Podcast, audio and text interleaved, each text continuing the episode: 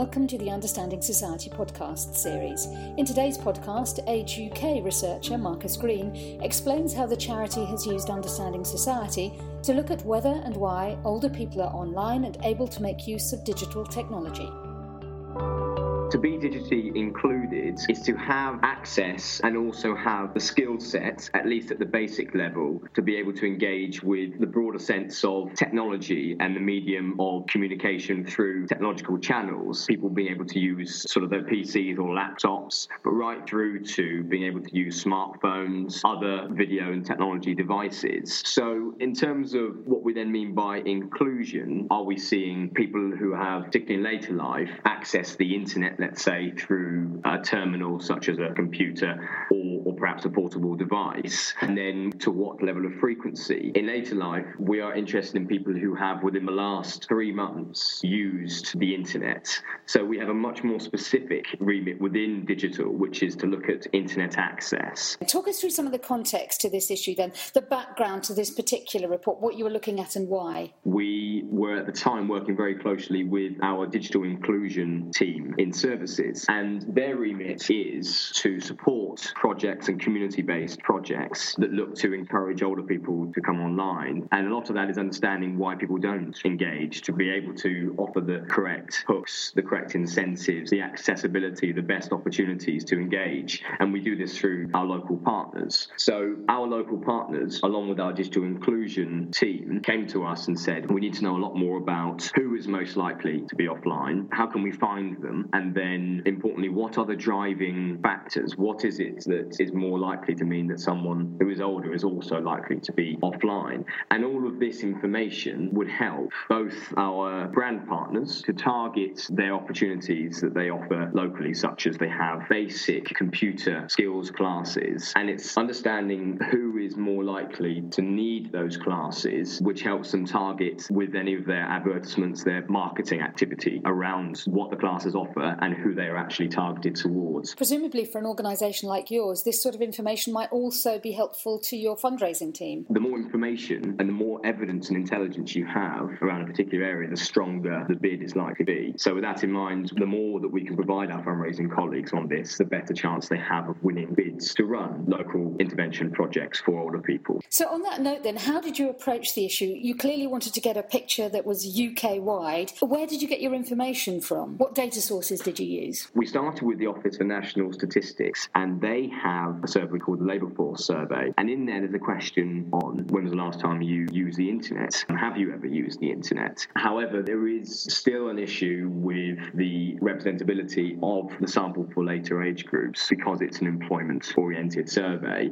So when we're looking for healthy numbers of people in the sort of 80 to 85 plus older age groups, sometimes the LFS can limit us in what we can say about those older age groups. The ONS also run a survey or a module as part their ONS Omnibus series, which is called the Internet Access module. And that has some fairly detailed questions around not only sort of when did you last use the internet, but where. And if you don't use the internet, why do you not use the internet? And then our interest was in could we find lots of information to be able to build up profiles of online versus non users or offline older people? And the obvious candidate for this was Understanding Society. And for quite a number of reasons, it has a UK wide representation, which is very preferable for us. So we started with that. It also has a very healthy sample size and it has an incredibly good selection of questions of which you can derive all sorts of information and profiles of people. Could you give us a couple of examples of the sorts of questions that were particularly of use to you? We wanted to explore certain indicators such as your basic socio-demographic factors, which would be your age, sex, ethnicity, and then beyond that, we wanted to get to the financial and health domains. So there is data on income, also social class, education level, most recent or last job, and the literature in parts had picked up different factors as potentially being important in actually understanding digital exclusion in later life. We'd almost put together a shopping list from the literature, and the beauty of using Understanding Society is that you're never disappointed. So, how did you go about using it? We were able to start to try and quantify the risk of being digitally excluded using regression analyses with the Understanding Society data. And really, once we had that, it flowed on quite nicely from the initial UK prevalence level data that we got from the ONS to giving us a far more rich picture of what are the factors that are interplaying with digital inclusion and exclusion at the UK wide level. It's an incredibly detailed report. We can't cover all of it, but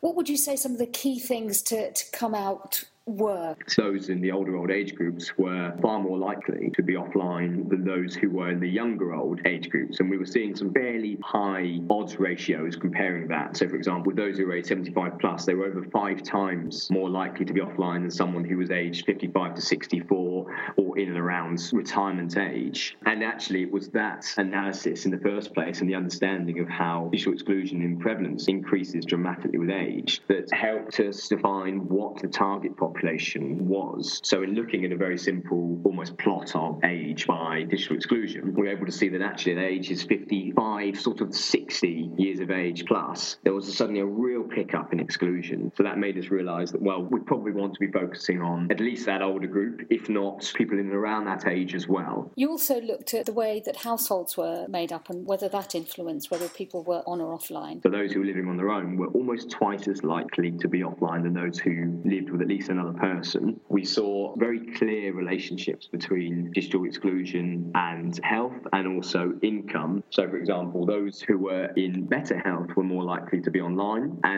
that's a very useful piece of information for us because we're trying to understand what are the reasons for the exclusion. Is it not just an attitudinal? Is it also a means? And is there a capability issue? For some people who are older, is the technology not accessible? Do they have particular health and mobility concerns that actually are acting as a barrier to them engaging with technology, and particularly internet use and access. What about the very basic question of being able to afford things like the internet?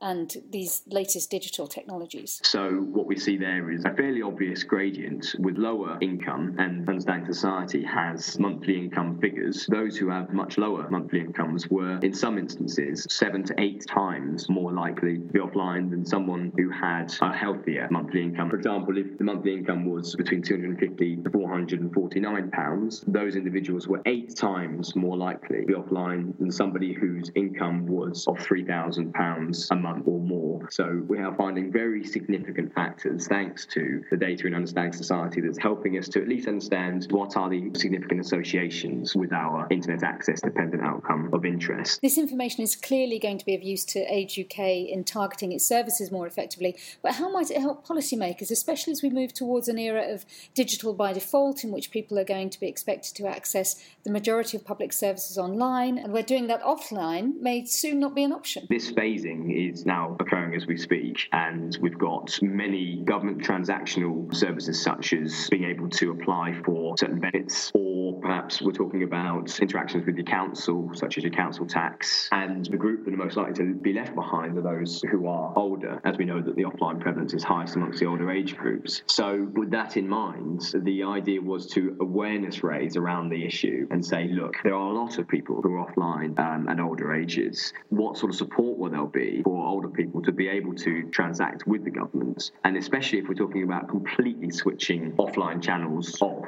then what options are there for those who otherwise will be left behind? Now, your report concludes by saying that there are still gaps in the evidence base, and it's important that policy is based on the clear and available evidence. You talked about the future in terms of longitudinal research. Is that where you'd like to see things going from here forward? And indeed, do you have immediate plans to, to continue to look at this and perhaps also to use Understanding Society again? Now, I know that Wave 3, I believe, is now available, and I did have a quick look, and it seems that there's another question again on internet use, which is fantastic news for us. What would be very interesting now for us is to consider a more holistic approach, and that would be to look at what combination of factors are there multiple risks? Can we look to, for example, undertake a cluster analysis where we actually segment older people, understand is there an escalating risk based on a whole host of factors? And if we can build a picture and a profile that's rich enough, you really are probably able to start to derive a typology of the offline population, and that means you're really able to understand the characteristic of them. This information is only the start of what should really be more mixed methods approaches. Can we then use that as a recruitment strategy to speak to older people who satisfy that criteria and understand better what their feelings and perceptions are of technology, internet? Do they think there are benefits? If so, especially, and they're still not engaging, why it is that they're not engaging? We have a number of ideas, and I think really understanding society based on its track record in how we've used it and also how we've used it in other pieces of work as well would certainly be one of the first data sources that we would look to interrogate. Age UK's Digital Inclusion Evidence Review is available on the Age UK website at www.ageuk.org.uk.